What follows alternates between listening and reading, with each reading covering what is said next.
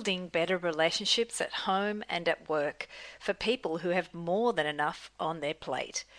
Two coaches dangling the possibility of finding joy in your relationships. Do you dare to consider life can be better?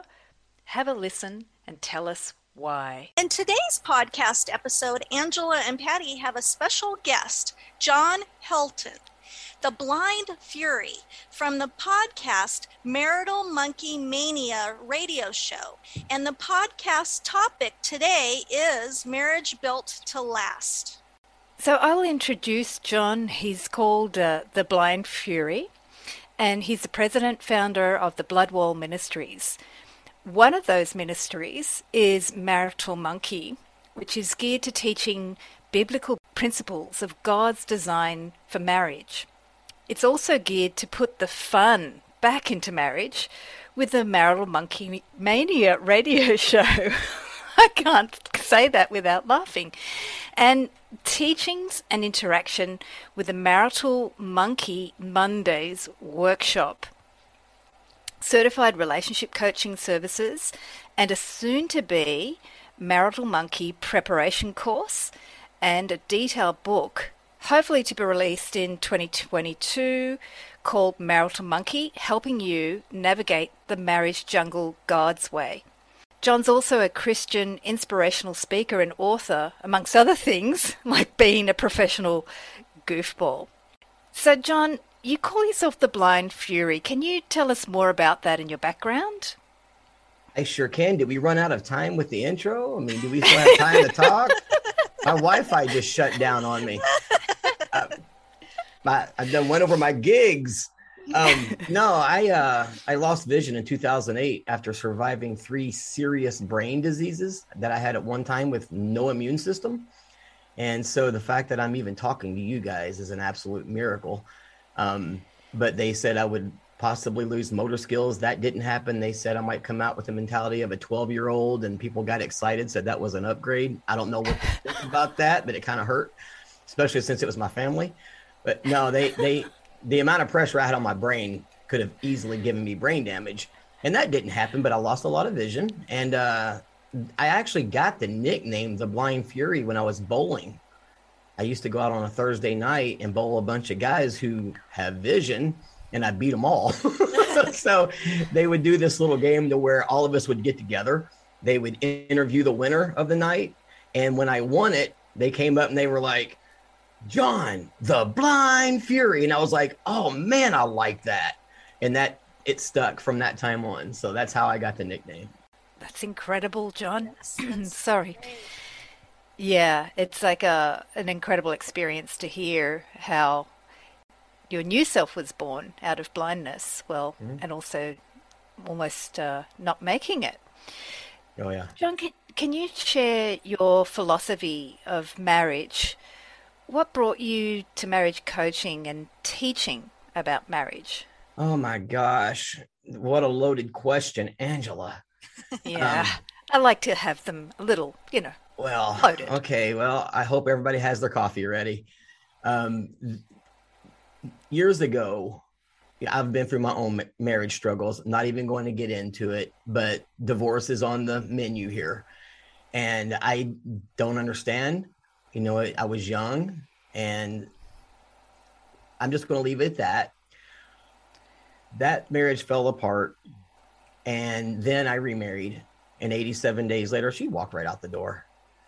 And I'm like, what in the world is going on? I mean, I'm not perfect, but my goodness, I didn't beat anybody or starve them to death or stick them in the trunk of my car. So I was like, what is going on? And then I remarried in 2008. And then that was when just three and a half months later, I ended up in the hospital. So I was a newlywed when I got really sick. Oh. And of course, she stuck by me. And not only did she stick by me, just two years into our marriage, her kids were grown and gone. I had younger kids. And two years into our marriage, we ended up getting full custody of my kids. And it took years for people, even in our church, to realize they were not her biological kids. So she helped me parent them and raise them. And then in 2017, in April, she suddenly passed away. So I went from a single dad of three to a married dad of three to a legally blind married dad of three to a legally blind widower in just a nine year span. And so being called to speaking ministry, when I would go out and speak, I would think I probably should mention cherishing your spouse. You know, just say something about it because when I go out and I do the the speaking thing, I just I have my own style and all of that, and I have fun with it, make my blind jokes, all those things. But I thought, you know, that's a serious deal. Well, then I met Tanya. Tanya, you talking about someone who has been through the wringer. And her previous marriage, I don't want to get into a ton of details, but he kind of pounded on his chest and said, I'm the head of the house. You do what I say. And I kind of giggled. I'm like, that's not what it means. And from what I had gone through with divorce, being widowed, what she had been through, I was like, somebody needs to teach this stuff. Somebody needs to be bold enough to talk about God's design for marriage, no holds barred, lay it out there and get people to understand just how precious it truly is. And so, between she's my, my now wife, by the way, Tanya is my wife now. I've been married a little over three years. So, having gone through all of that, between divorce and recovering from that to being widowed and recovering from that and then hearing about her abuse and the things that happened to her and then trying to get everything straightened out marrying a quote unquote christian man who clearly doesn't understand the scriptures i was like that's i've got to do something and i felt god calling me at that point. and because i am a little bit goofy um, i thought you know actually what Tanya told me, she said, well, you need to name it something that you can brand. And I didn't even really understand that. I managed a business for 20 years, didn't even understand what she meant. So I went and Googled it and I was like, oh, okay, this makes sense. So because I'm goofy, I thought it's got to have a humorous name, but it's got to have something to do with what I'm doing. And I came up with monkey, and we had a few more adjectives with the M letter Mushy was one of them. Macho was one of them, but Marital Monkey was the perfect fit. So she picked Marital, I picked Monkey, and we are now Marital Monkey. and what about the? yeah, yeah, because I love how you've really taken a very traumatic experience together and made it something to be creative and share with people well, what good is it to go through those things if you don't do something with it? Right. Right. Yeah. So, can you explain? Because some people listening may not be interested in Christianity, and mm-hmm. when you talk about God's message, and maybe you know some listeners might be actually opposed to Christianity. Mm-hmm. So, what do you think Christianity has to offer people as a way to make sense of their marriage or relationships. What might you say to someone who's not so into Christianity about how you have found the teachings from the Bible life changing or mm-hmm. marriage changing? Wow, you're just full of loaded questions, then, aren't you? Yeah. I, I would say someone who is opposed to Christianity doesn't have a good, clear knowledge of who Jesus truly is. And unfortunately, Christians are the one that makes him look bad. Yeah. That, that's unfortunate, but that's just the yeah. truth of it. The other thing is, He, God Himself, Christ, they gave us the best example of love possible. And it's called agape love. It is described in one single verse, Romans 5 8, where it says that God demonstrated his own love for us, that while we were still sinners, while we were still cussing him, while we were still doing all the things that he's opposed to, while we were doing that, Christ died for us. We don't even go out of our way hardly for people that we know, let alone people we can't stand. But yet, this man lays his life down for those who are completely lost because he loves us that much. And then they like to bring up things in the Bible that doesn't make sense, but you got to truly study it to get a great grasp on what it's truly saying. And there's another problem. Christians will take a single verse, they'll blow it out of proportion, and now you've got what we call false doctrines, false teachings, and people start running. How many times have you heard Bible says don't judge me? How many times have you heard that? That's inaccurate. That's not what it says. So that's what I would tell people who are kind of opposed to it. I get it. I understand it. But I will also say this How do you think I got to the point where I am today after losing vision at 37, 38 years old? God gave me the strength. He gave me the peace. He gave me the will. And all I have to do is say, I'll take it. Let's go. How do you think I made it through the next several months after losing a spouse when I was 47 years old? That's two things in nine years. And I'm going to say this, it's going to sound cocky. I absolutely do not mean this to sound cocky, but I rolled right through those things. Without Jesus, forget it. Forget it. I'd probably be a dead man today if that was the case.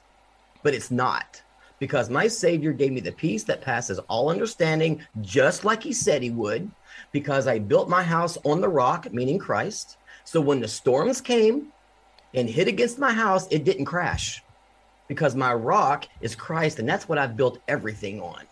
I would invite anybody to email me that would like to talk about that because it's that powerful. I've been living this life for 30 plus years. I wouldn't change it. And I've been through some crap, folks. I've been through some crap. But God's still God and He takes everything and He turns it around for our good, for those who are called according to His purpose. And that's Romans 8 28. It's real. So that's my answer as far as who might be opposed. I don't want anybody to miss it. It's beautiful. It's not easy, but it's beautiful. Now, when it comes to marriage, mm. even if you're not a Christian, if you do it God's way, it still works. Even if you just pretend it's an instruction manual, it works. But when you add Christ into it and the spiritual nature of what marriage truly is, oh, it's beautiful. Oh my gosh, it's beautiful. So that's why I decided to start teaching biblical principles in ways that most people have never heard. That's a guarantee because I am not normal. I jump out of the box and I roll. Awesome. John, can, can, you share more about agape love? What is that? Absolutely. Yes. How yes. does that translate to what you're saying about, about that beautiful? Well, how does it relate to marriage? Okay. That is a great question. You act like you've done this before. You're good for your first time. um, that's a joke, people. This is her second time. Um, so there are there are four Greek words that are associated with the word love in English. So, like the English language doesn't have as many words as the Greek, so that's why you see love so much in the Bible. But they're all different types of love. Well, one word for love in Greek is storge. That's a family type love. Well, you've got like I've got a son, I've got daughters. You know, they will always be my sons and daughters. Well, if people would apply that to marriage, they're always going to be my wife with no thought of it possibly ever ending. There's your family love. So you got storge love. It's found one time in the Greek. It's in a compound word. Then you've got this thing called phileo love. The root of that, what city's the city of brotherly love here in the U.S.? Philadelphia. Phileo. Ah. That's the Greek word phileo. So it's a friendship love if couples would focus on being best friends, enjoying each other, doing what the other wants. I don't like that movie. Well, would you watch it with me anyway? Absolutely, because I just like being with you. That's phileo love, best friends. You do things together, you just enjoy each other's company. Then you've got eros love, which is the root word of erotic in English. God created sex for the marriage to be a beautiful way to connect physically with your spouse. If you don't think the Bible talks about sex, go read Song of Solomon and start putting the symbolism together, and you will blush. And I've got a funny story about that. I want to tell you really fast. I'm doing my marriage thing. I'm back here reading Song of Solomon, and I found a verse. I thought, oh, wow. I walked to the living room. My wife's in there, and I quoted the verse, and she looks up and she says, What are you doing back there? and I got so tickled. I said, I'm just reading scripture, baby.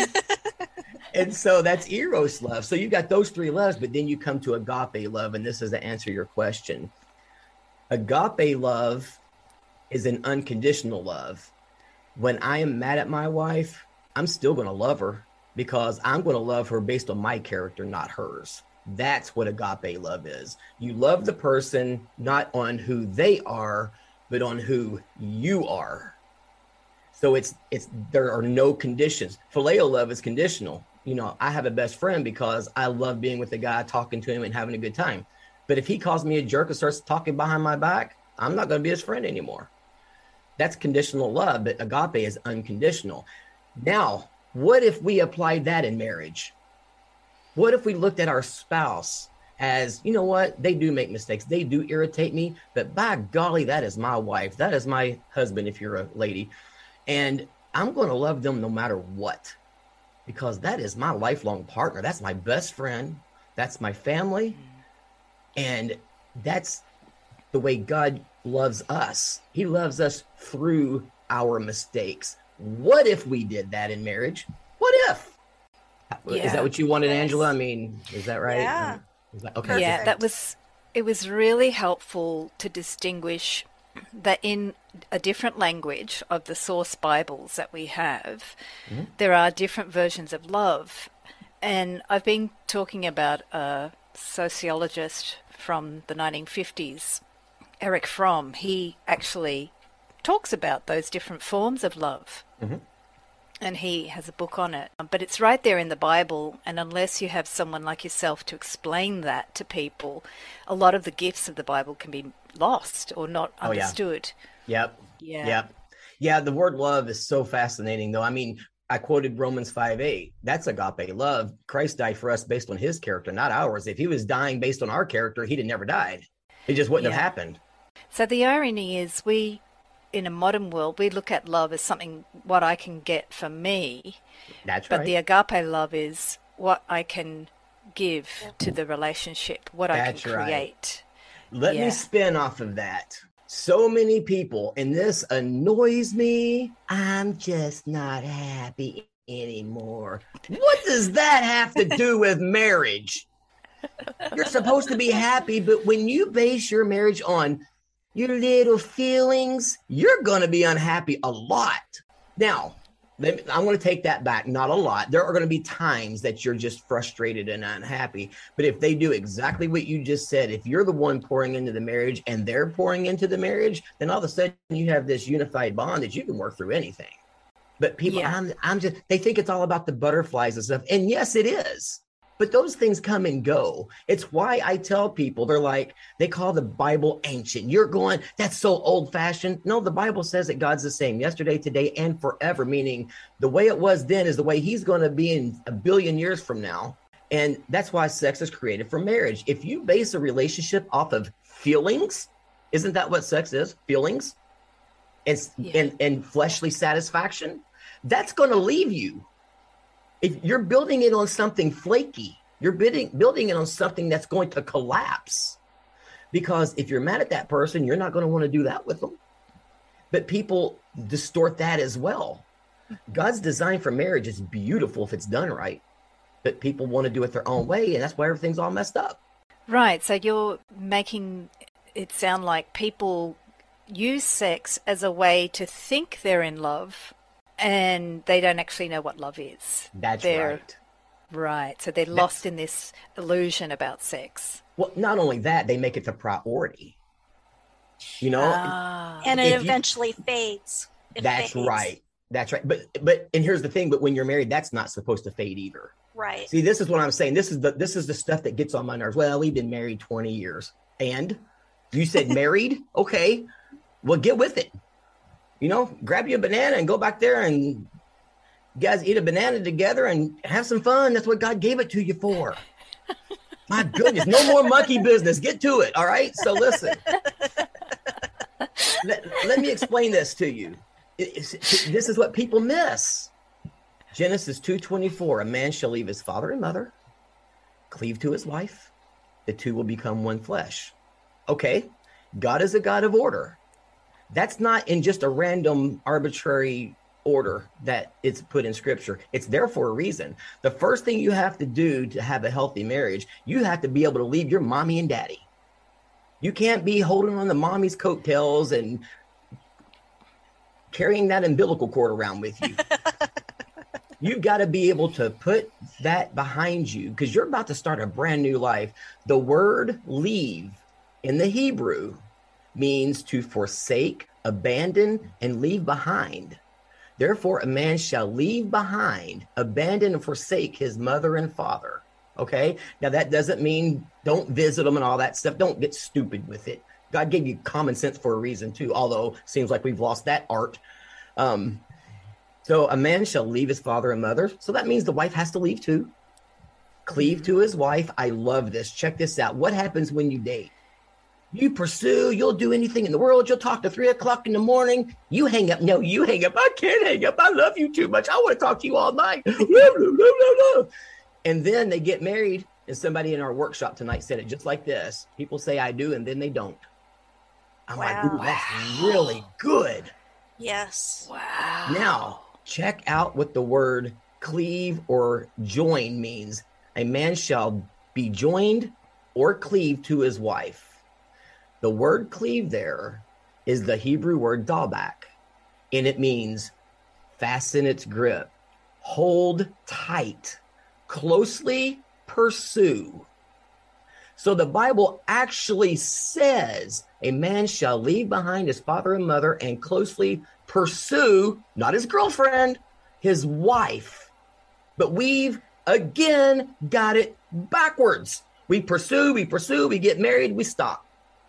They say I do, and then they don't. But God tells you in Genesis 2:24 to pursue your spouse. That means invest daily, every single day. Not you don't take a break. And somebody said this, I thought this was great. Marriage is a lot of work. I'm like, it made me mad. And then they followed it up with, but it doesn't have to be. I'm like, exactly. You should find joy in the pursuit of your spouse. And then the last thing in that one verse, and then the two will become one flesh. Sex. Leave mommy and daddy, cut the umbilical cord, go cleave to that wife of yours, and now you become one flesh. That's God's order. I sorry, is, is did I get go too long? no. no. you guys got really quiet. I'm like, I think they fell asleep. No. okay, cool. All right. No, I love the way you're breaking down the text because I'm an ancient history aficionado. I think ah. that's the old word. And. I used to really love some of the biblical texts. I haven't read them for a long time. So some of the things I was going to ask you, you've already started to address, but I'm I'm hearing you say in the actual Bible, they're saying that pursuit of a partner. Mm-hmm. So, for people listening interested in finding a life partner, you know, there's a lot of people out there looking for the one mm-hmm. and they're saying they can't find them. What can the Christian teachings share about? I've, I was going to ask what's special about marriage, but maybe you could share about the pursuit part. Like, how do they go about finding this life partner and having it be fun? Because I think young people today, they're kind of like tainted and jaded about yeah. it. Mm-hmm. Maybe because of some of the things you've already shared that we've got it the wrong way round. But has the Bible got anything about the pursuit part, how to make it more fun? To make it more fun, well, here's what I would say. That that question would probably take about two hours to answer, simply because everybody's coming from different angles. For for first timers, you know, for first timers, they've never been married, they're young into the dating world. You know, know what you want. This dating all over the place, you know, I understand. I don't know. I don't want to even get into that. But if you want to know what you're looking for and you're a Christian, read Ephesians 5. If and then there are several other verses that line up with that. But as an example, if you're a female, first thing you need to do is learn who Jesus was because that is the model that men are told to imitate with their wives. So if you get a man that you're dating and he talks down to you, bye bye, that goes to the respect part. Ladies, respect yourself. Until you're married, his hands remain to himself. You women are precious. Young ladies, you're precious. Don't let any man devalue you. Be who God said you are. He said you're God's handiwork. You're precious in his sight. But see, when you go to Corinthians, here comes that sex thing again. It says, if you're the body of Christ, we're his body. Why would we want to become one flesh with a prostitute, which in today's world means your non spouse? That's how serious premarital sex is. That's how serious it is. Why would you want to become one? What part does Christ's body have with the prostitute? Is how Paul said it. Okay. So respect yourself. If he doesn't open your door, don't get in the car. You will open my door, not because you're hateful, but because you deserve respect. Well, I can hear them now. Women can open the doors themselves. They can, but that's not what it's about. It's about your man showing you that you're worth the effort, that you're worth respecting and worth treating like you're a queen that you are. So don't accept anything less. So it's all about respect. For the man, same thing applies. Treat her like she is somebody. Now, I'm going to tell you this my wife is gorgeous. She is absolutely a knockout. But there's a person inside that skin. There's a heart that beats. There's a woman with feelings. And I've been asked multiple times. I mean, you guys can see me right now. You, understand. How did he get her? but it's a simple answer. It's a simple answer. I respected her. I treated her like Christ treats the church and pursues and respects and honors. This is I don't know if I don't know if you can do this on a podcast, but there she is. She is beautiful. Oh wow. I, Inside I and out. She, inside and out. She is hilarious. When I do speaking engagements, especially when I start doing marriage stuff, I've had some stories on her that will knock you over. It's hilarious. But anyway, she is something else, I'm telling you. So that's that angle. But then you have divorced. Well, how yeah. do you pursue? Well, the first thing you do is you got to heal. Oh, don't, yes. Don't be carrying your baggage and dumping them in somebody else's living room. They don't want that. Abuse. Get some help. Get closure on that and heal from that before you start dragging other people into it. Another one. Well, I just seem to attract the wrong type of person. Yes, that one. Okay, well, here's what I would say be who you would want to be with and you might not attract that type of person because what you are and how you act is what you will attract. That make any sense? You guys? Yeah, definitely. I really, I really love that. Like idea of marrying Jesus. I mean, some people might think, oh, Jesus, but like there's aspects of how he is in the mm-hmm. scriptures, mm-hmm. which mm-hmm. any woman would melt if they saw a guy mm-hmm. doing that. They would go, oh, but then they don't, they don't really expect that from some of the men that are out there, or they start tolerating certain behaviors. Yep. I can't do any better. Oh, baloney. You can't do any better because you just told yourself you can't do any better. Stop doing that to yourself. If God wants the best for you, why shouldn't you? See, we sell ourselves yeah. short. Now, going back to the Jesus thing, the Bible says to for men, love your wife as Christ loved the church. Well, how did ah, Christ oh, love the church? Well, he died for her. You know, the Bible says that Jesus didn't come to be served, but he came to, to serve. serve. It says he came as a bond servant. That's the lowest form of slave in the New Testament. Oh, yeah. He came as a bond servant to serve. He also was a teacher. He also was a leader. He also set a great example. He also put you in your place. So he he did all of these things, but he did it in the right context. So I would challenge women. You want a real man of God? Don't marry the guy because he has John 3:16 tattooed on his bicep. Does he live it? You know, don't yes. I don't don't care what your bumper sticker says. Are you living that bumper sticker? Are you wearing a cross or are you carrying the cross? Are you following it? What if you want a real man of God, study Jesus, watch how he treated different people, who they were, why he did what he did, and then line that up with the man that you're going to be dating. Now, your man's not going to be perfect. Don't go don't get carried away. but see, here's the thing about Jesus. He sees through our mistakes. He's all about your heart. Right. Just don't get manipulated by some smooth talker. Mm, and if you see the red yeah. flag, see ya. Please. right. It, when someone shows you who they are, believe them. Yes. Mm. We sound like we're old and we've been through the ropes. so Hey. if you're young, take that into account.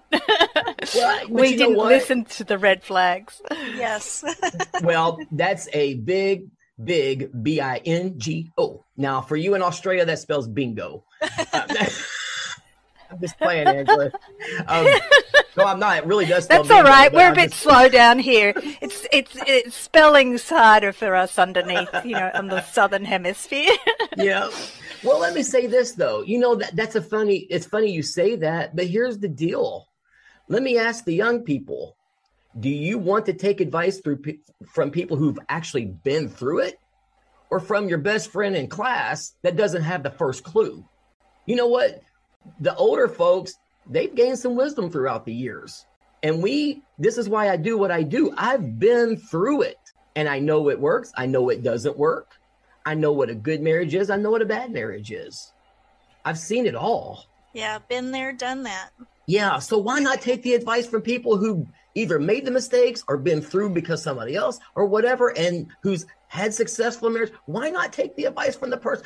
I'm not going to, I'm not going, I'm not going to have a mechanic do brain surgery on me. I'm going to the brain surgeon. Yeah. So, John, can you share on some of the things of the way we think about marriage? Like, marriage is hard work, but it doesn't have to be. What makes people take marriage for granted? What happens?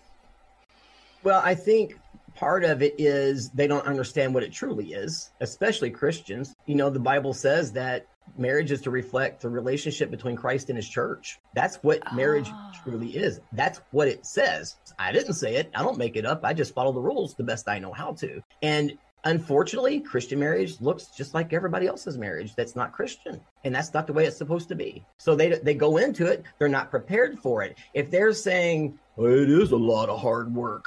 Well, maybe you're focused on the wrong thing. Maybe you're focused too much on yourself. Because you know what? I am legally blind.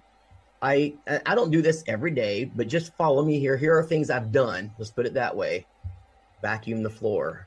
Wash the dishes before I put them in the dishwasher. Load the dishwasher. Do the dishes. Unload the dishwasher. Put the dishes up. Uh, make the bed. Dust some stuff here and there. And I can't even see that well. But you know what? I, that's not work. You know why that's not work? Because I'm not focused on what I'm doing as much as I am the person that's going to be really happy when she finds out that I vacuumed, picked up all the toys that were in there from the grandkids. She didn't have to unload the dishwasher. It's hard for her to reach the cabinet. She's only five feet tall. She's a doll. So all of those things.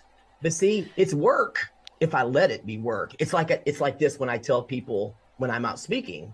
Being blind is horrible if you make it that way. Because I used to have vision, but being blind is a blast if you make it that way. I don't have a choice of what my vision is, but I do have a choice in how I respond to it. Same thing with marriage. I can walk around being miserable all the time because I don't get my way. Well, when did marriage become about you anyway? See, marriage is a beautiful thing. It's it's geared and designed to help you grow as a person. But too many people are so stuck on themselves they can't get out of their own way to grow anywhere because they think they already know it all. It's miserable if you want it to be, but if you want it to be beautiful, it can be beautiful too. But people in the, the one I hate, the old ball and chain. You know what? My wife's Tanya. Tanya, please put that ball on me.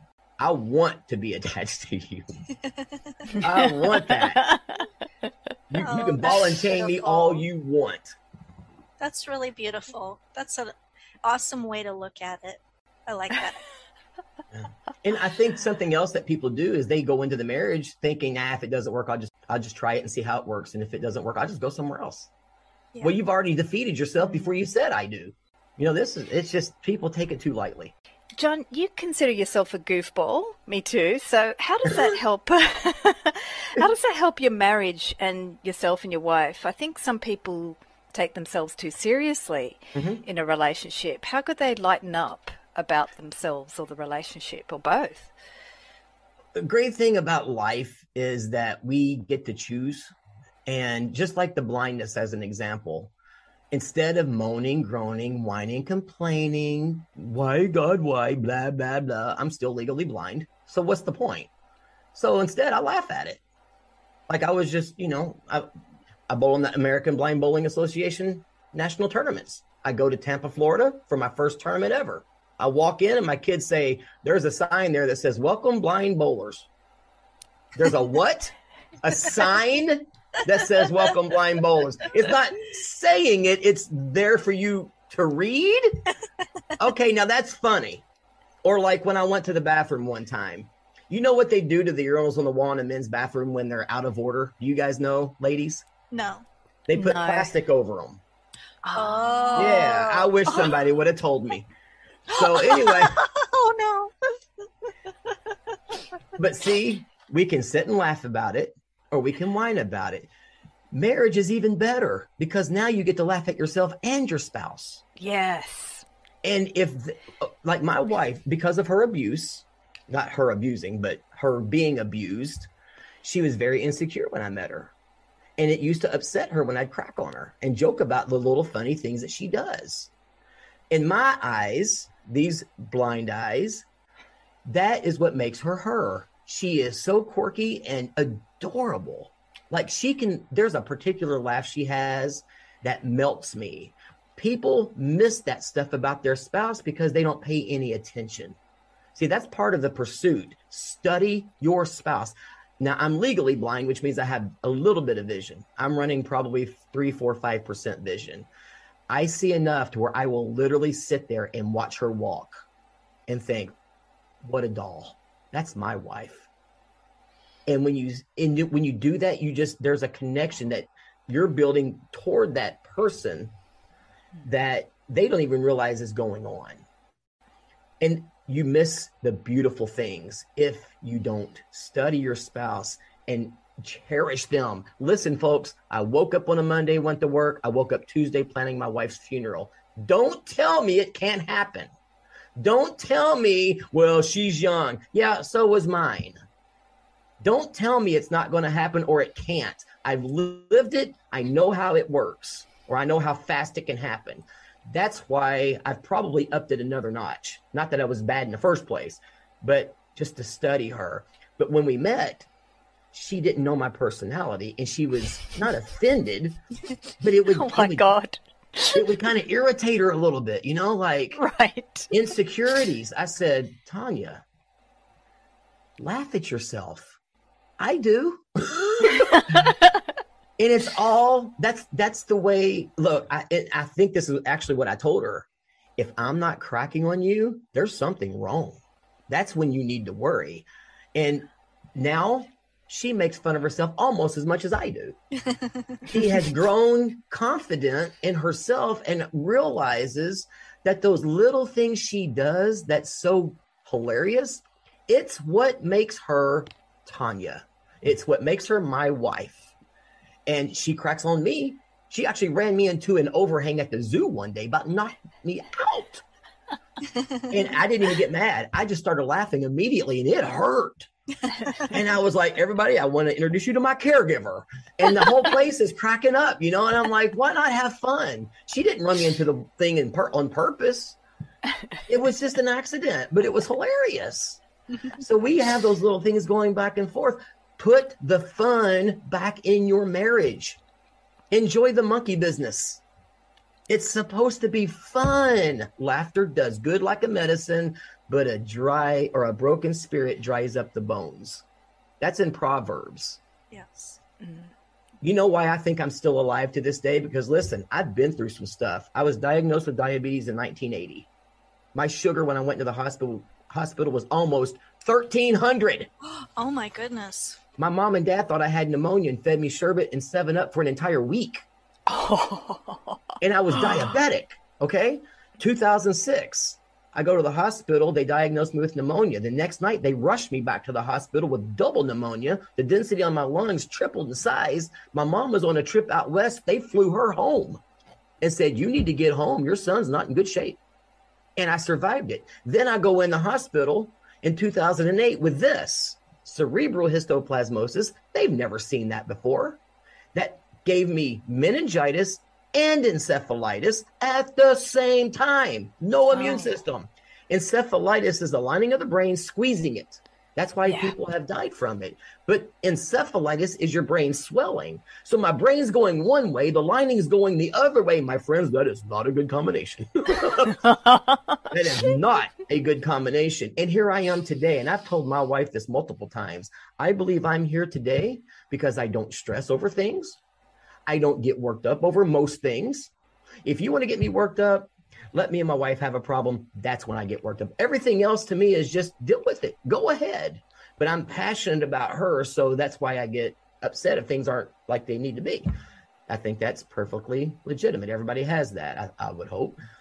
But transmission goes out, fix it. Why whine? It's not going to put your transmission in your car. Stop whining. Get out there and fix it. You know what I mean? I just I just don't stress and I laugh. I laugh. I laugh. It is great medicine. It's what the Bible says. And you know what? It works. And I believe because I've lived like that, I don't let things stress me out. I don't worry about stuff. I know God's got it under control. There's for those who are, might oppose Christianity, I live in peace. Even when things aren't perfect, I live in peace. I'm joyous. I'm happy. And this is not a fake happiness or joy. It's just who I am because of who Christ is in me. Colossians 127, by the way. So yeah, put the fun back in marriage. Have fun together. When your wife's not looking, get the garden hose out and spray her down while she's outside trying to water the plants. I mean, just get her.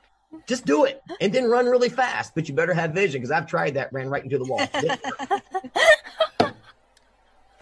Oh, that's a good one. I got that image now. That, that'll help. that'll make me laugh. I, I kind of combined two stories there. I did run into the wall, but it, well, I wasn't running from her, so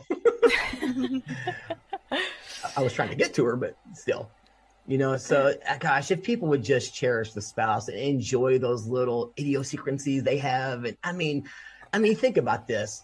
I told her one day we were sitting in bed my back was up against the headboard and we've got a pretty large tv on the wall and i could see it moving around but when we're watching tv i'm really listening. She's watching. She's sitting to my right. I'm like do you want me to give you a, a shoulder massage? And i swear she turns around she says well i don't want to block your view from the tv you're married to a blind man. Did you forget this you know, little things like that. And that's just who she is. She told me one time she's going to have to wash the car because there were a bunch of dead bugs flying around on the windshield. I said, There's a what flying on the windshield? Dead bugs flying on the windshield? What? You know, and, you know, when we first met, that would have made her mad. Now she laughs at it and quotes it. I mean, she actually makes fun of it too. So, gosh, enjoy life, guys. We're not promised tomorrow. Mm. So, John, can you share about the podcast, Marital Monkey? what what brought you to do the podcast, and and how do you make marriage funny for people with it? Well, this is kind of a weird situation. The the the podcast is not really a podcast. It was a radio show that was aired on a station in West Virginia. Um, we have since ceased that show for now. I don't know if we're going to pick it back up but the gist of it was we would answer relationship questions, but then we would have these little funny segments. One was called Monkey Business. Tell us a funny story about your spouse, just like I told you guys about mine. If she were in here, she would tell you the same thing about me. She's got stories on me. We had one called Marital Monkey Joke of the Day, such as um, my wife told me she needed more space. So I locked her out of the house. And then we had marital monkey rant of the day, things that irritate you. Like tell yes. us something that makes you mad.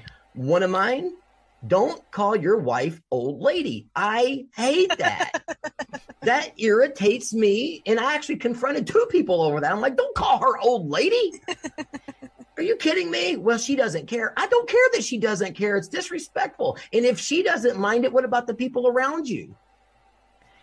You know, you just kind of degraded her in front of them because not everybody thinks of that is okay. And a man walking 10 feet in front of his wife on the way into the restaurant, would you get your butt back there and hold her hand and walk with her? You, check this out. In Ephesians 5, when it says that the man is supposed to present his wife as a radiant church, the word present there in Greek actually means beside, next to. Ah. See, mm. nobody studies this stuff. They just see it present. Okay, well, here you go. That's not what it means. So if the man is not leading his wife like he's supposed to, he doesn't get to quote unquote present her by throwing her in front saying, oh, she screwed up. It's her fault. Or throwing her behind you and going, look what I did. You have to present her by placing her beside you. And by the way, how was Eve created? From what part of Adam? His rib, beside. It's in the yeah. Old Testament, it's in the New Testament. It all lines up so beautifully that people want to try to prove it wrong, but they can't. But if you want to check it out, it's amazing how this stuff just falls so into place when you study it and you start digging down. I don't even know what your question was, Angela. What did you ask me? Oh, I just wanted to hear about the podcast and oh, how okay. yeah. you are injecting yeah. some fun into it. I really yeah. love that um, the funny thing about relationships and the jokes and because oh, that's yeah. if I think about my parents, they had a very sort of interesting marriage, and I think about the funny things they used to do individually mm-hmm. and together. That's what I remember yeah. about them a lot, and I yeah. think those those stories are really. We often hear about the negative things in mm-hmm. marriage these yep. days. We don't hear about the things that children will walk away with as memories from their mum and dad. Mm-hmm. That's that lives through us, but it's not put out there in the media. So I really yeah. like that part of the Marital Monkey. That is such a great point you just made that I would love to even get into, but I won't. But you're like people will argue this, okay? And I'm going to try to. This is another quick lesson. People will argue with me or get mad at me for saying this. Your wife or your husband, not your kids, is your priority. Did he just say the kids aren't the priority? Well, my kids, my kids. No, listen to me. You put your spouse first, you are putting your kids first because you are teach. See, we raise kids and train them so they can go fly on their own. You are responsible for teaching them what a healthy marriage is. So when they get in one, they know how to operate. If you make everything about them, and they get whatever they want and your husband or wife is put to the side so the kids get what they want, guess how they're going to act in their marriage? You serve me. It's the way I was raised. But you put your husband or your wife first, show them that conflict can be resolved in a mature way. Take your spouse out on a date once or twice a month, let the, and let the kids set the babysitter. Let them see mom and dad staying together and enjoying each other the way it's supposed to be. And if you do that and you put your spouse first, you are putting your kids first because you're training them to fly. Just don't clip their wings by making it all about the kids. Okay, so there's that. Now, Hebrews 13 4 says this. You want to argue with me, especially if you're a Christian? You don't want to do that. Hebrews 13 4 marriage, not kids, marriage is to be held above all. And that means, I want to say it in Greek definition marriage is to be honored, respected, valued, and treasured above all. There's no way to argue that. And that's what God is saying. I feel like that's what He is exactly saying. Your marriage is to be first because it is permanent. A man shall leave his father and mother so it's not permanent. There's a part, there's a, going to be a point in life where those kids are supposed to branch off and, and, and start their own lives. But your job as a parent is to train them how to do that. Hmm. Okay, so there you go. There's my rant of the day. well, I think I'm going to get you ranted and raving on this question. Let's do it. For let's go. So, I listened to your podcast radio show, uh, the episode on cell phones, how they harm relationships. So, can you give our listeners some examples of why cell phones can harm relationships? And Angela and I have talked about uh, cell phones and other podcasts of ours, but I would really love to hear your take on it. Okay. Well, first of all, these things are designed to be addictive, and what controls you owns you. And if you are addicted to a cell phone, then you are not addicted to your spouse. If you are on your cell phone the whole time, you are not present in your conversation with the person right in front of you. Patty, if you're talking to me and I'm listening to what you say, and then Angela walks up and starts talking, and I immediately turn my attention to her, and we start a conversation, and it leaves you right out of it. That's no different than a text message. That's what they do. People have that phone attached in their hand, and when you're talking to somebody, they deserve your undivided attention, not your divided attention. Because it's like 98% of people, it is proven scientifically, cannot multitask fully. You might can do a couple of things at the same time, but you cannot focus. It has been proven that you're less likable when you got a phone with you. Why is that? Because you're so busy looking at this dumb phone when your spouse is begging for your attention, but yet we can't figure out why our marriages don't work. Mm. Here's, listen at this. I, I, wish I would have looked up the statistics before we came on, but it's like an, I, I don't know, so many times people pick up their phones and check it. Like it's a ridiculous amount. And what if instead of in the morning when we woke up and grabbed our phone to see if somebody texted us at 3 a.m., what if we grabbed our spouse? What if we held our spouse like we hold our cell phones? What if we pursue our spouse like we pursue Facebook? What if we give the attention to our spouse like we give to our phones? The other thing is, it's psychologically damaging. The more you're on your your smartphones, the less gray matter you have in your mind in your brain. Mm. It shrinks the gray matter, which means you cannot retain memories that well. Mm-hmm. A study, ah. A study, I did. There was a study with college students. They they actually say do not upload your pictures on Facebook while you're at a birthday party because you won't remember the birthday party as well. And here's why: these college students go to a museum. One went without cameras, one went with cameras or cell phones, I guess. They probably use those to take the pictures. They went and they were they looked at all of these items. The next day, both groups were asked details about the items. The ones who took pictures didn't remember as many details. The ones who did not take pictures remembered a lot more. Why is that? Because once your brain says, okay, I've got a picture of this, I don't have to remember it now because I've got it on my phone. It uh-huh. doesn't retain. But the people who didn't have a camera with them had to remember what they were looking at. There was no security blanket there. Right. So They're they, not living in the moment either. That's exactly right. Look, if you're on your cell phone, if you're a married couple and you're on your cell phone and you're in bed with your spouse and you're reading and texting, you're not in bed with your spouse. You're in bed with your spouse and with George and Sam and Lisa and Sheila and everybody else that's that you're texting with. And that's supposed to be a sacred place for you and the spouse. I mean, really, how much time do we spend on our phones versus our spouse? How many times do we interrupt our spouse because we get a text message that will be there in another four hours? Right. And when psychologically speaking, you continually put off your, you know, they actually have a term for it now. It's called phubbing. Yes. Are you kidding me? We found that out when we were researching for our cell phone uh, episode. yes, phubbing. I've been phubbed. Yes. And you know what? It, psycholo- it psychologically damages the person who's getting phubbed because yes. it, it, it kills their self esteem and their confidence. It's like, I don't even know why I'm talking to you. Mm-hmm. Right. Because you're not paying attention to me. Even if your phone's not dinging, you're still not listening to me because it's near you and you're thinking, who's going to text me? And if it's mm-hmm. on, if any part of your brain is on that phone, it is not on your spouse. My episode I was going to do about cell phones before I did, because this is when I was doing podcast, was going to be called I Deserve More Than Your Divided Attention.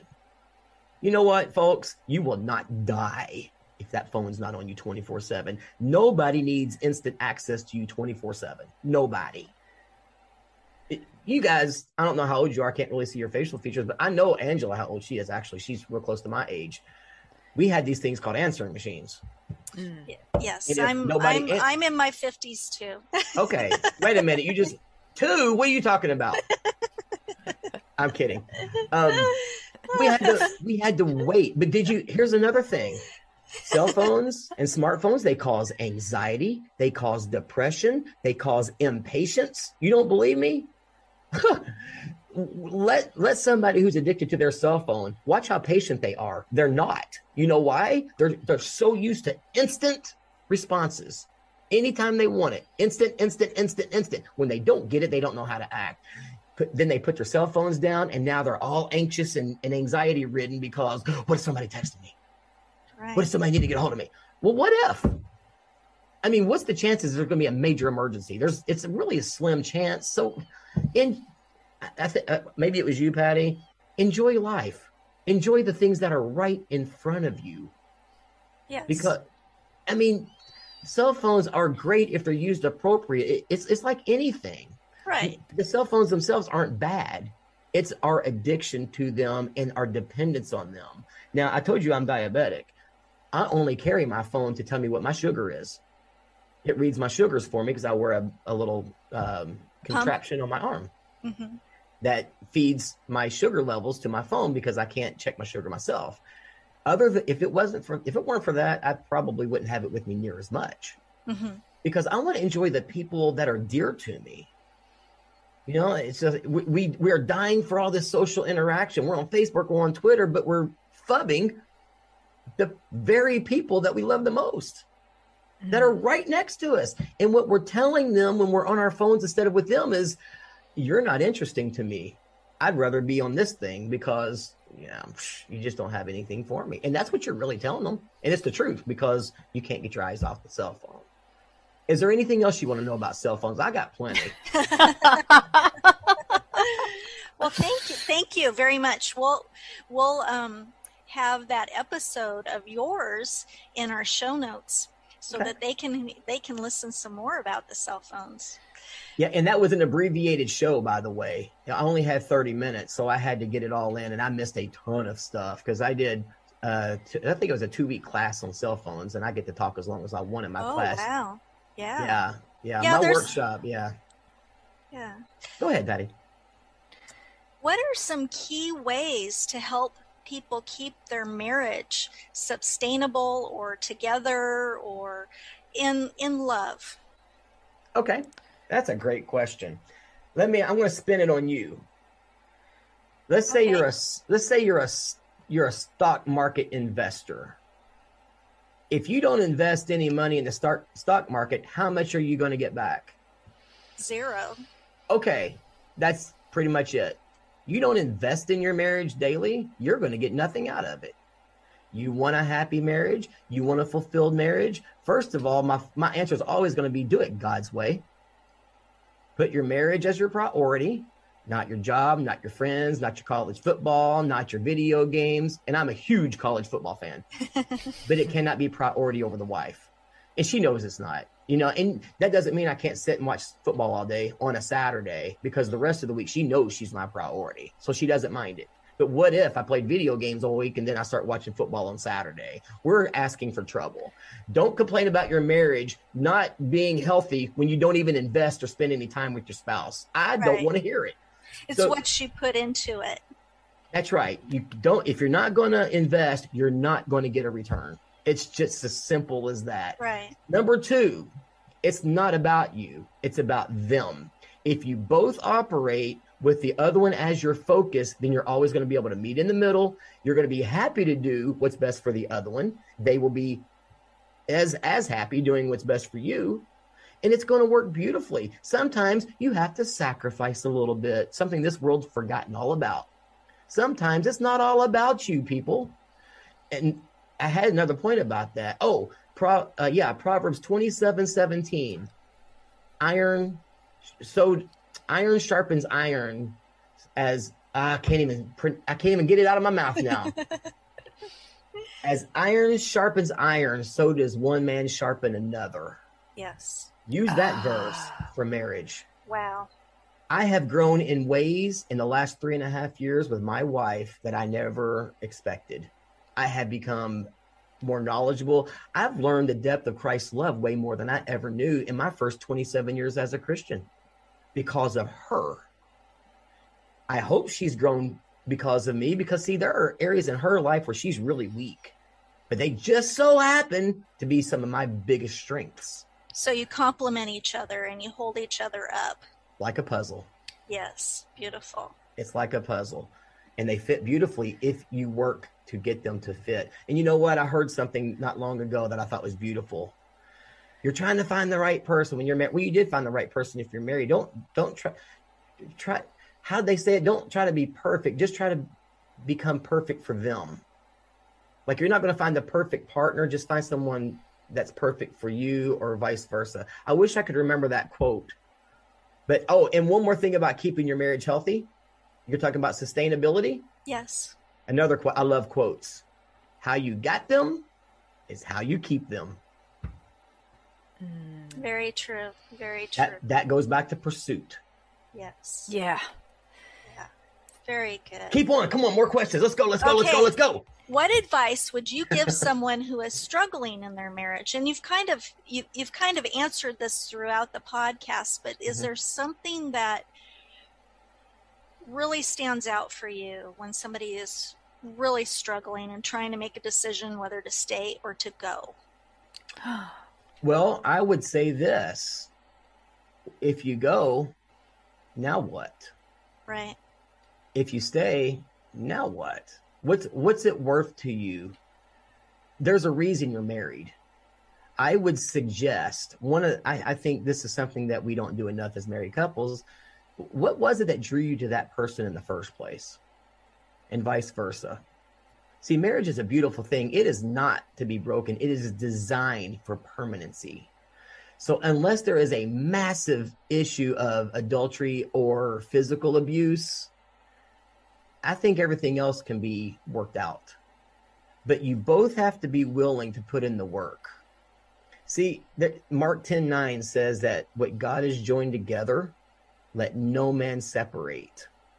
Well, the Greek word for separate there is chorizo, which means divide, put space between, withdraw.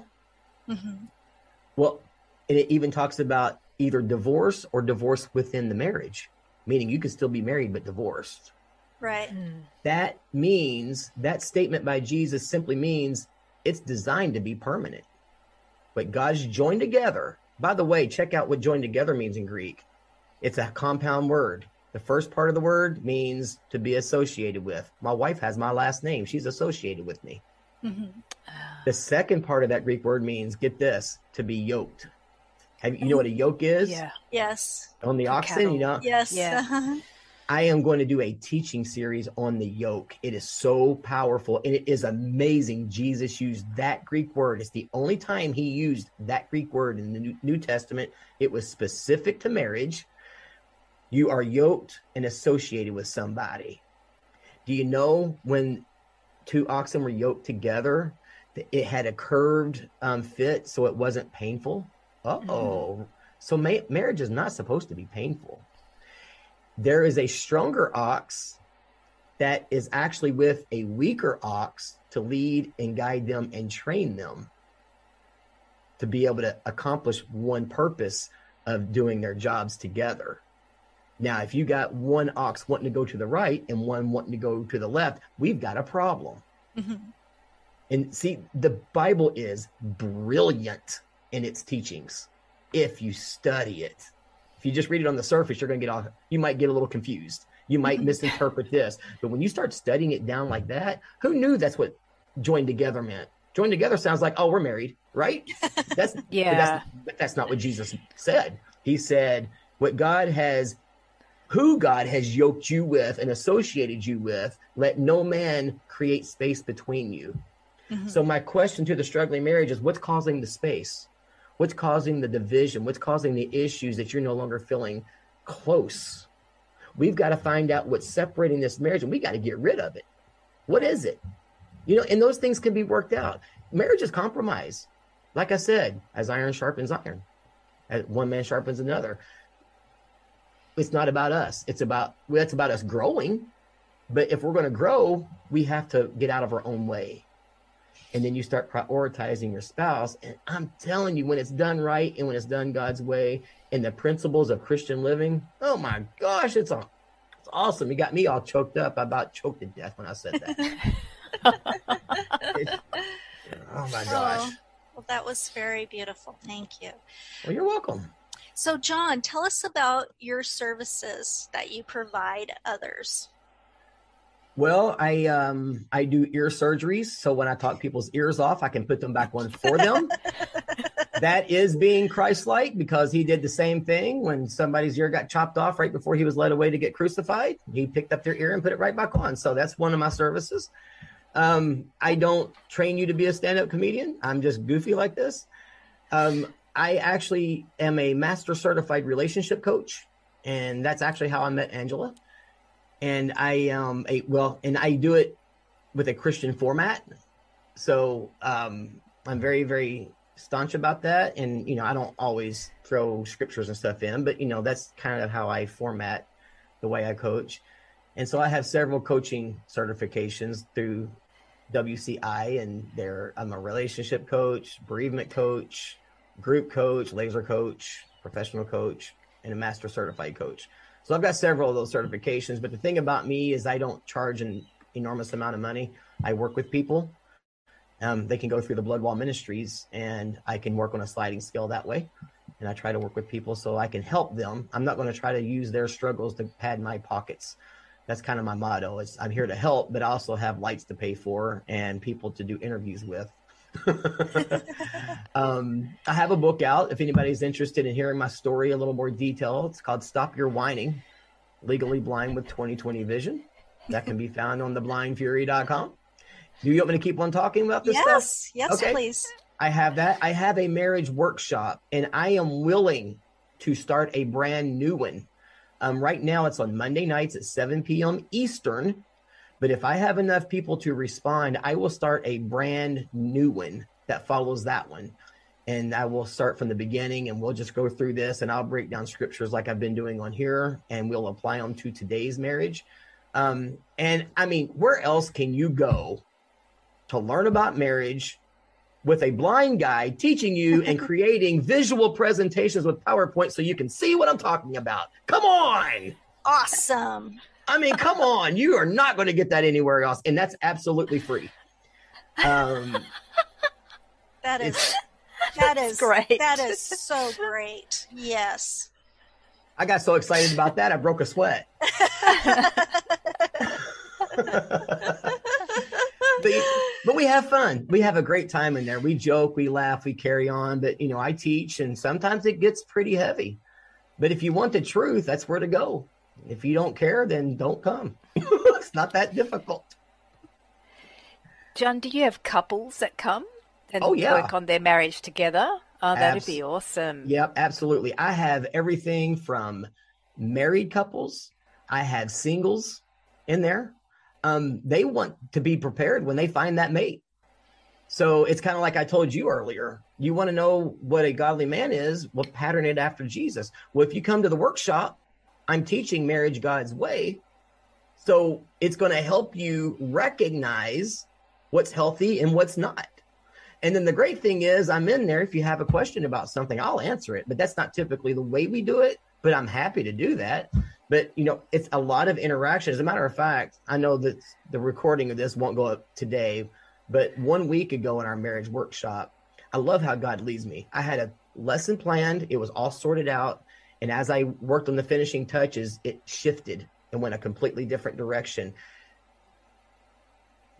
As Christians, we are led by the Spirit of God, the Holy Spirit, right? He dropped in that workshop in such a powerful way. We spent two and a half hours discussing a very deep subject. And that's why I got shifted throughout the day before I taught the, the workshop that night because some somebody needed to hear what yes, was said okay. that night and it was i mean everybody was pitching in and giving interaction we've had people break down and cry in there because they talk about past hurts and abuse mm. and having to let go of the past so they don't punish their their current spouse because of what somebody else did to ah. them we share life experiences we share stories and it sometimes it turns emotional. Sometimes we laugh so hard we can't see straight, which I can't anyway, but I've got a head start on that type of thing. And it's just it it ends up and some nights just a regular night, like tonight. You know, I taught, I did do a little bit of a I, I got I, I started in a way I did not expect. And I felt like that was God directing me in a certain way because it wasn't even on my mind and it just started coming out like that. So it was pretty awesome. And even when I got done, my wife said that was a great lesson. I said, well, Yes. thank you. Well, remember when we uh, met today and I told you what the name of our podcast was? You didn't know what the name of the podcast was going to be, the, the topic title, and explain to the listeners how that affected you. it was really cool because after tonight's workshop, um, I walked into my bedroom, was taking a break before this recording, and my wife was in there. She had gotten a hold of some DVDs that we've had, but we've never actually watched them. And she said, "I'm watching this this series." I went, "Okay, no big deal." I came in here and you told me the title of this episode, and it was exactly what she's watching. I mean, literally word for word. Um, you're going to have to remind me what it is because I've gotten so excited tonight. I've already forgotten it. Yes.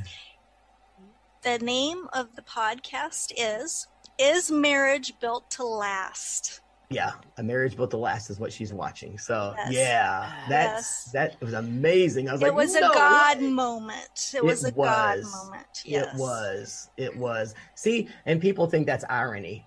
I mean, seriously, we've had those DVDs. I don't know how long. And you know, Angela and I have a lot of times a lot of of spiritual things that happen for us as well when we get ready to do a podcast. Sometimes we're wanting to do, go in this direction and then we go in this direction Yeah. because it's a way that God has told us this needs to be heard. Yeah. Well, Proverbs even says that a man will plan his ways, but the Lord directs his steps. Yes. And Ah. it's such a beautiful thing. People just miss out. See, in the New Testament, Jesus is saying that unless you're like one of these, you won't enter the kingdom of God. Well, he's talking about little children. That doesn't mean we walk around going, Hello, everybody, I want a toy. Can I have a happy meal with a nice little toy in it? That's not what he means. I think what he means there is when God does stuff like he did he did tonight, and some of the stuff that I've got to tell you about without detail, we as Christians we get excited, and we're like a little kid at Christmas. Like, did you see what he just did? Mm. Mine and Tanya's story is so powerful. I was a 27 year old Christian when I met her. And in the months that we dated, yes, I said months, that the book even has to tell that story about the numbers lining up like they did. I saw more supernatural things happen in those eight months than I had in my entire 27 years. He would do things that would blow your mind because I had a legalistic mindset. I was struggling with divorce and remarriage, and I got all tied up in laws and legalism. And every time I got like that and I started getting scared, he would do something so bizarre that it it's I've got a book coming out about it. It's that bizarre. It's awesome. Yeah, I have a feeling God's sense of humor is actually more bizarre than any any human sense of humor I've ever experienced. Mhm. It's uh, I've got a, a few bizarre experiences that only my partner and I look at each other sometimes and we just shake our heads and we think it's it's only because of the divine that Oh, yeah. we were brought together.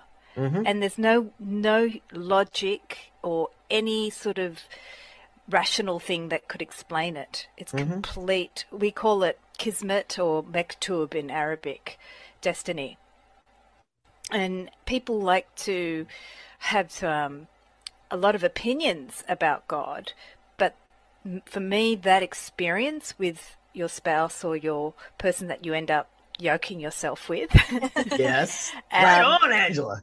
yeah, that that that when God's actually giving you an experience of the mystical, and you look at each other and you you actually acknowledge with the person, it's no other other thing besides the hand of the divine that brought us Yeah. together. That's right. That that itself is just incredible. Isn't it Goes fun back to to step? Yeah, it goes back to what? agape, Yeah. yeah. and that's something that brings you together. That's bigger than the two people. Mm-hmm. Well, I mean, people question, well, why would God do this? Why would you know what he told Job in the Old Testament? Who are you? Where were you when I created this world. Who are you? You know, of course, Job was like, uh, "You're God," you know, whatever. um, you don't want to make him mad, and that's what people don't understand. You got one or two choices: it's Jesus or it's Satan. There's no in between. You're either for God or you're not. And people think that there's a big party going on in hell, and that is not the truth. It's so much deception going on about what really awaits. But why would God? Well, let me ask you this why would God send his own son to die because of our mistakes? I guarantee you, if I walked up to say I was going to pay off somebody's house, they'd let me do it. But we won't let Jesus pay for our sins. Sin's got to be paid for. It has to be paid for. It's already been paid for if we accept Christ because that's why he died. But if we don't accept him, we have to pay for our own sin. I want no part of that. You don't have to be perfect. You don't have to clean yourself up and then come to Jesus. You just come like you are. Let him do the work. Just start to follow, start to learn who he is, his love for us. Like I said, until I met Tanya, I didn't even grasp it. And I've been walking with him for 27 years. And then I met her and I started to realize I am missing out on that incredible depth of love that we'll never know as a human. But I know it way better than I used to. And I have changed so much since I've met her. Iron sharpens iron and it's just it's it's just a beautiful thing so the book i'm actually writing about our story is called god sent me a personal text message the story of the blind leading the blonde it, it's it's i'm telling you do, do we have time for a funny a, a, story that one of the things that happened sure or we way past due i pay no attention to time so go ahead okay so I, am operating in this fear, right? Always scared I'm going to do something wrong and God's going to beat me down if I screw up. Uh, yeah, there's consequences, but He's not going to beat me down. And so I had been struggling for months. I have already bought the engagement ring. I've already gotten everything planned. I've already lined up how I'm going to propose. I thought I'm going to treat this girl like she deserves to be treated because nobody else has. Well, I've got this big proposal planned out, and I'm in Las Vegas bowling in the national tournament. Well, on the way home, I start getting sick at my stomach out of fear. Am I doing the wrong thing by marrying her? Am I, am I, am I, am I? And this is just what God does. I get home, I see her, give her a hug. You guys missed that. I see her, gave her a hug, and I said, I have to say I'm I'm feeling scared again. Now this is months into it, and she starts to cry. She's like, I was hoping you were over that by now. I said, I tell you what, let's pray. I bear hugged her and I basically said a prayer something like this God, would you please get my back? Because see, where there's a God, there's also an enemy, and he will talk to you too. So you get to choose who you're going to listen to. I knew who was talking to me, but I had a hard time fighting it. And I said, God, would you please get my back in battle for me? I'm sick of the thoughts. I'm sick of being scared. Would you please get my back? That was it. Felt pretty released at that point, but still having some fear. Well, that day, I took her to Nashville to see a Christian rock band.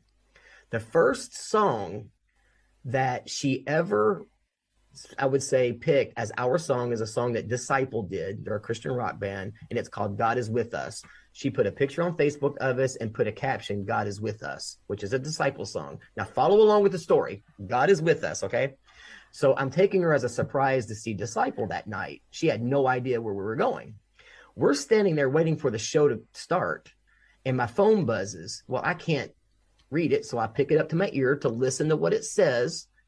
And it was a verse of the day that popped up on my phone, and it said this Exodus 14 14.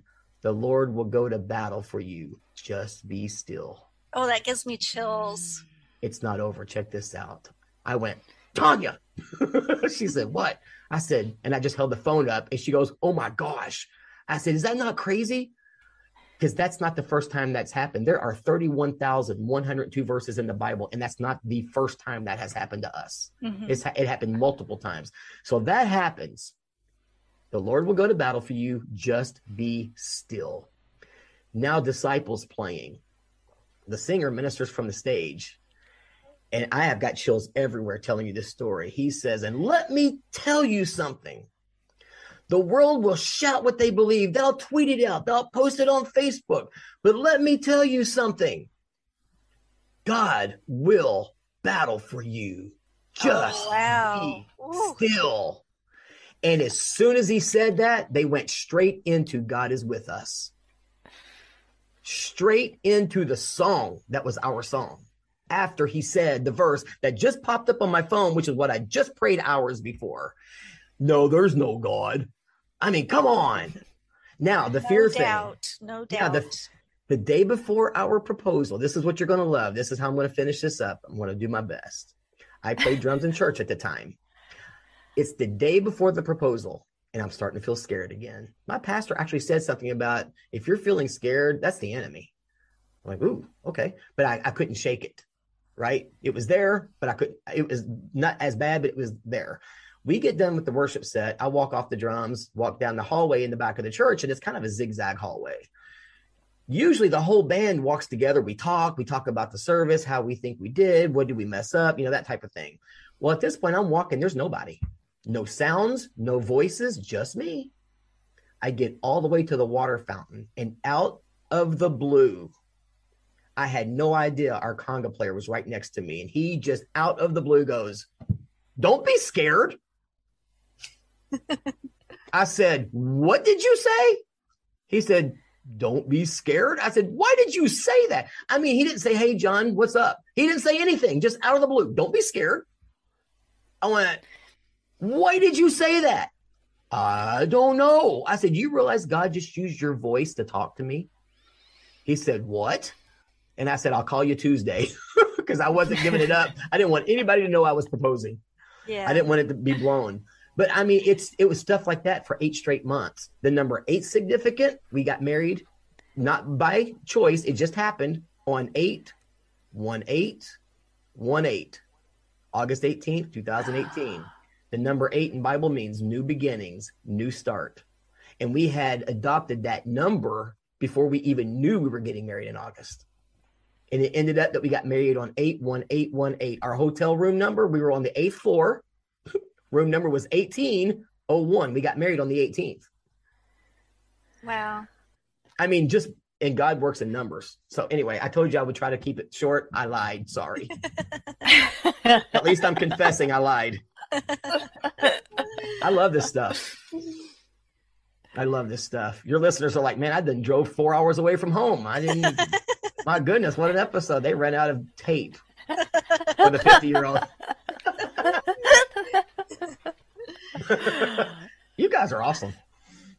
You are too, John. Yes. You've Ah. made you've made my day. It's been beautiful. I was actually wondering if we would get a bit of the Tonya and John meeting story. So we did. Yes. I, I like uh, I have a an obsession with how couples met. It used to be one of my conversation starti- starters because I had, had social anxiety when I grew up.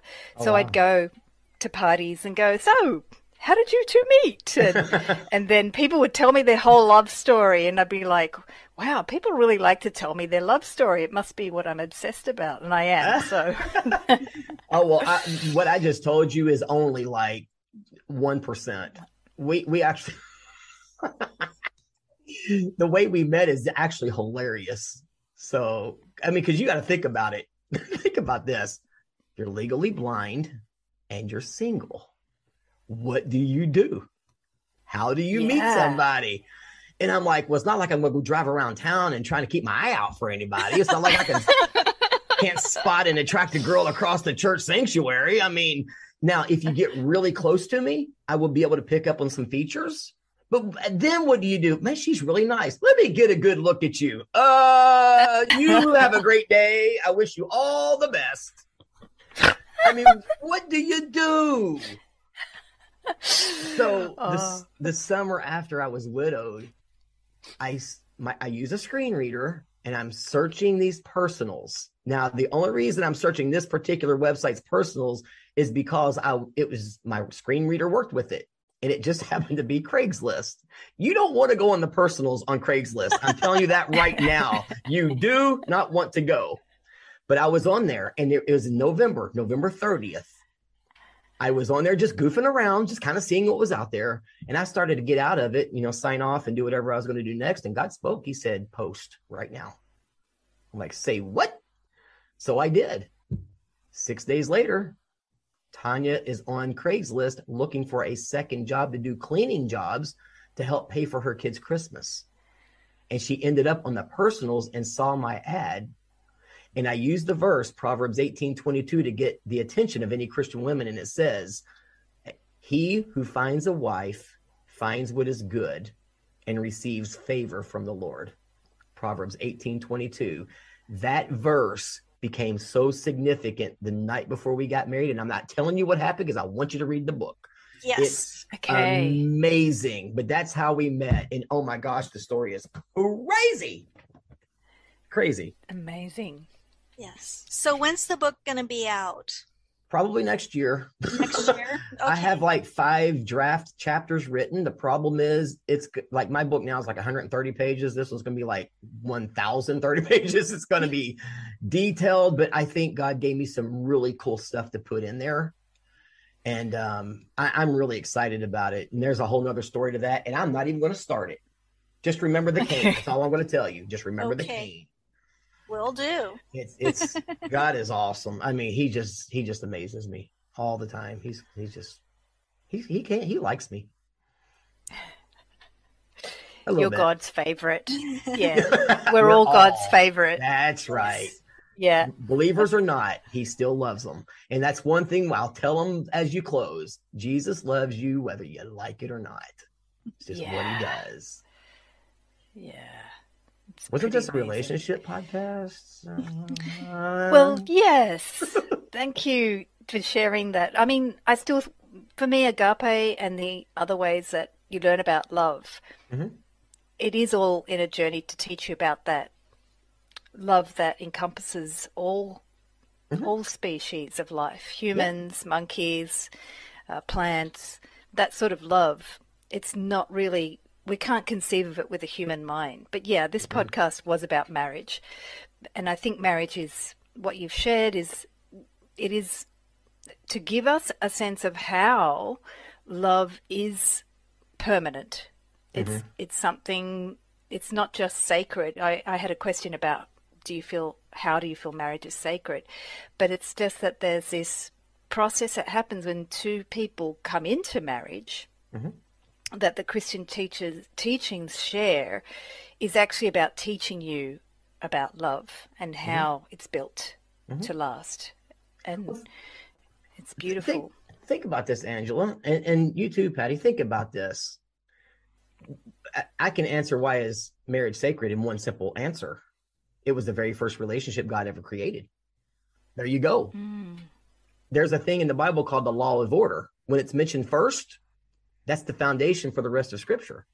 Like relationships, what was the first one he created? Marriage. But think about this. Okay, Angela, Patty, tell me your all's answers. This is so funny. You got a dude out in the field. He's working the ground. He's trying to grow crops and he's doing all this stuff out in the field, but he needs some help. Who are you going to send out there to help that dude? Myself. Hmm. Oh, you're going to do it? Okay. Well, that was not the answer I was expecting. You blew my you blew my cover here, Patty. That was not the right answer. You're supposed to say something completely different. Oh. no. No. I asked my marriage workshop group that question. And I said, if you were in that situation, who would you send out to help that dude? Well, I'd get some dude with muscles popping out of his ears and used to farm work and, you know, somebody that's really strong and burly to go out there and help with all this work in the field. But that's not what God did. He created Adam a helper, a wife. And then it said, You guys are to rule over the earth. That's the power of marriage. That's powerful. Yes. So, John, is there anything? I mean, that was a beautiful way to summarize the not just sacredness, but just the power of a marriage mm-hmm. and and its impact on what it can do for the world. Was there anything else that you wanted to share before we wrap up here? Well, not necessarily because if I get going, you know it's not going to stop. so you probably yeah. should have taken that opportunity to say, "Well, thank you everybody for listening." Um, No, I I would like to invite people to visit our website. I'm going to have to redo it since Marital Monkey Mania, the radio show, is no longer going. But um, okay. I'm going to create a, a premarital workshop that's going to include video teachings, such as the ones that I've talked to you guys about tonight. It's going to have a quiz after they watch the videos to make sure they got it. And then, because I'm a group coach, I'm going to offer a group coaching session that week. And it's going to be between 12 and 16 weeks of teaching people what marriage truly is, how they are to act within it, practical, scriptural, all of that stuff included. So they are absolutely prepared for Christian marriage the way God designed it to be. So that's one thing I'm in the middle of. Of course, I do the coaching thing. I love coaching, and you know, I even throw humor in there. Like I had a couple last night that I threw out a joke right in the middle of it and just bust. They busted out laughing because you know it's a little tense sometimes, and I know when to joke and I know when not to. And it was the moment to do it. So I did it. And they just busted out laughing. I was like, that's great. I love that. So, you know, I do the coaching thing. And if they want to see my personal ministry site, theblindfury.com, um, mm-hmm. I do Christian inspirational speaking and I tell my story. And I know it's going to sound weird, but I start off with stand up comedy and I make jokes and have a lot of fun before I get started. And I might, mm, my favorite saying may or may not, duh. I might, I love it when sports announcers say that he may or may not play tonight. Thanks, Joe. Uh, what you went through some school to learn that one, did you? He may or may not play tonight. Oh, wow, that's deep. I may or may not um, do a drum solo right in the middle with a few extra effects that you're not expecting. I just have fun. And wow, if a blind guy can do it, what's your excuse? That's awesome. Thank you so much, John. And in the show notes, we'll put uh, the contacts, email contacts, and the website so people can find out how to get in touch or That'd be awesome. have you perform. That would be amazing. Yeah, and I and I know what they're thinking. I bet he's expensive. I, I actually I don't charge. I will fly there. I will have somebody take me there. I will. All I ask is that, like, if it's a church, take take a love offering and help me pay my expenses you know, something like that, just so I don't go broke trying to do this. Um, but the way I look at it is I'm going to do my calling like I've been asked to do, and I'll let God be my accountant. So that's kind of the way I view it. So love offering, and then I'll bring my books, and I even take donations for those. I don't even take a price. It's just like whatever you can afford, I'll take it. So that's the way I roll. Thank you, John. Oh, you're welcome. Thanks for having me. Can we do it again? Like stop recording and now start up again? it's too much fun. I, where, where am I going tomorrow? I'm not going to go run to town or anything. you guys are like sitting there like, why do we bring this guy on here? It's like you yeah, like yeah. in the world. What a monkey! By the way, look at this monkey. Can you see what it says? No. No. What does it say? Primate. Prime mate. My wife got me that. Okay. I have seven monkeys on my desk. That's hilarious. I love monkeys, which is why I had kids. Very so. good. This episode has given us a lot to think about how to have a marriage that lasts. We would love to hear your tips, strategies, or inspirational stories on building better relationships at home and at work, or about this podcast. Thank you for listening. Thank you for listening to Building Better Relationships with Angela and Patty. Send us a message and please like or share the podcast or donate with the Anchor donate button. We really value your feedback.